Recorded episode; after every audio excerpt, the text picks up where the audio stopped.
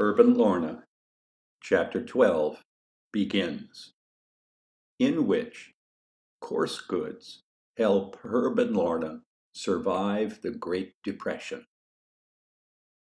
For a while, the nation, the Studebaker Corporation, and Herb and Lorna were doing well. Herb sold Studebakers with the zeal of a fanatic. Because he loved selling for itself, it was a far stronger affection than the money he made could have inspired. It was the kind of affection that people develop for leisure activities, for following a basketball team, tending a garden, or trying to turn a lawn into the lush carpet pictured on bags of grass seed. Added to his love of selling was his fondness for Studebakers, which grew and grew. He couldn't seem to get enough of them, know enough about them. In idle hours at the showroom, he read and reread the sales brochures, and he even read all the technical and repair manuals. He knew the cars so well that other salesmen brought potential customers to him to have their questions answered and gladly gave Herb a part of their commissions when he helped make a sale. A small part, but they were glad to give it.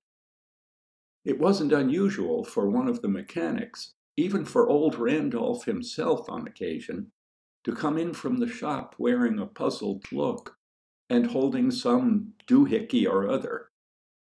Say, Herb, he might say, what the Sam Hill is this thingamabob supposed to do? God knows I never saw the like of it before now. This Herb might say, giving the part the once over. This gadget is part of the freewheeling assembly, brand new. We've only sold two cars with it so far. You don't have one in for repair already, do you? To tell the truth, I'm not sure if it's broke or not. Just makes a funny kind of noise. Whirr ticka ticka, whir ticka. Yep, that's it. Kind of a whir ticka, whir ticka. That's normal, said Herb button her back up. It was at this time, when Herb had some money to spare, that tinkering for the sake of tinkering became his consuming leisure time occupation.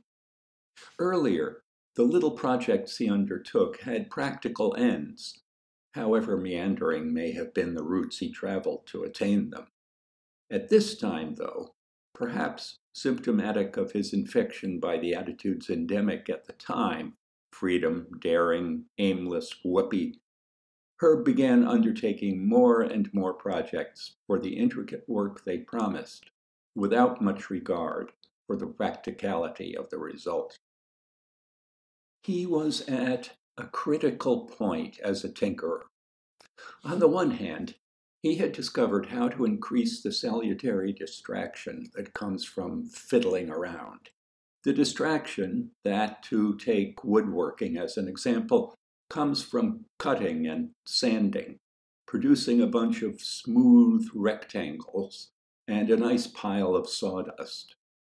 On the other hand, however, Herb was losing sight of the need to justify such fiddling around by producing something that has enough utility to keep one from being considered a loony. Just think of all the happy guys across America who are passing this moment making the chips fly with powerful and noisy routers. If asked by a neighbor, What the hell are you up to making all that racket?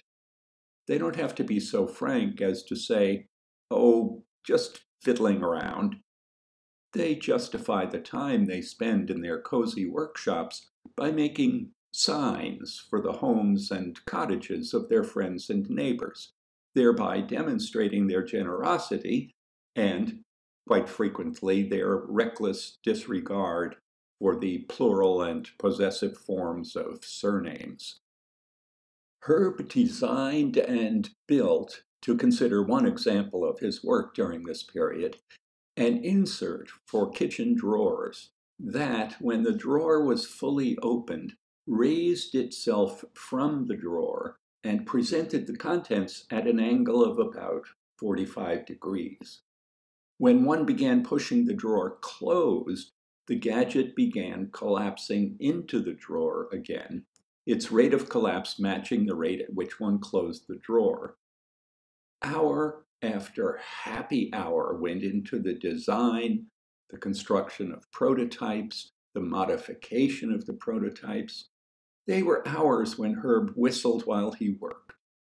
Lorna, who loved his projects, sometimes sat beside him and talked or helped, while Ella played with scraps and rejects, always keeping close beside her a Raggedy Andy doll with which she had fallen in love.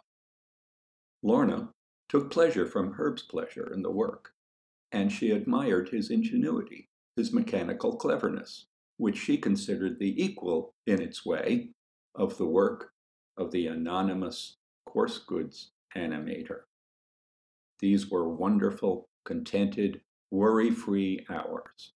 But the product of those hours was, May recalled, almost useless. Well, that folding drawer gadget was an absolute scream. Herb outfitted our entire kitchen with them.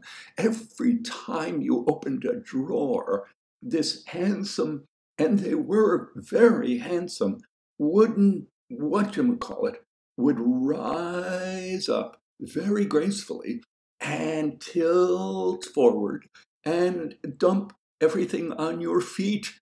but it was a beautiful thing to look at, just the same. And it worked like a charm. It, it didn't do anything that anyone in her right mind would want a gadget to do, but it did it remarkably well. it was also at this time that Herb began leaving projects half finished. The most pleasant part of the work ended for him when he was going to have to turn out a product. Often, Lorna would step in at this point and finish up, while Herb went on to something else. She was curious to see how the project would turn out, and she loved adding her work to Herb's.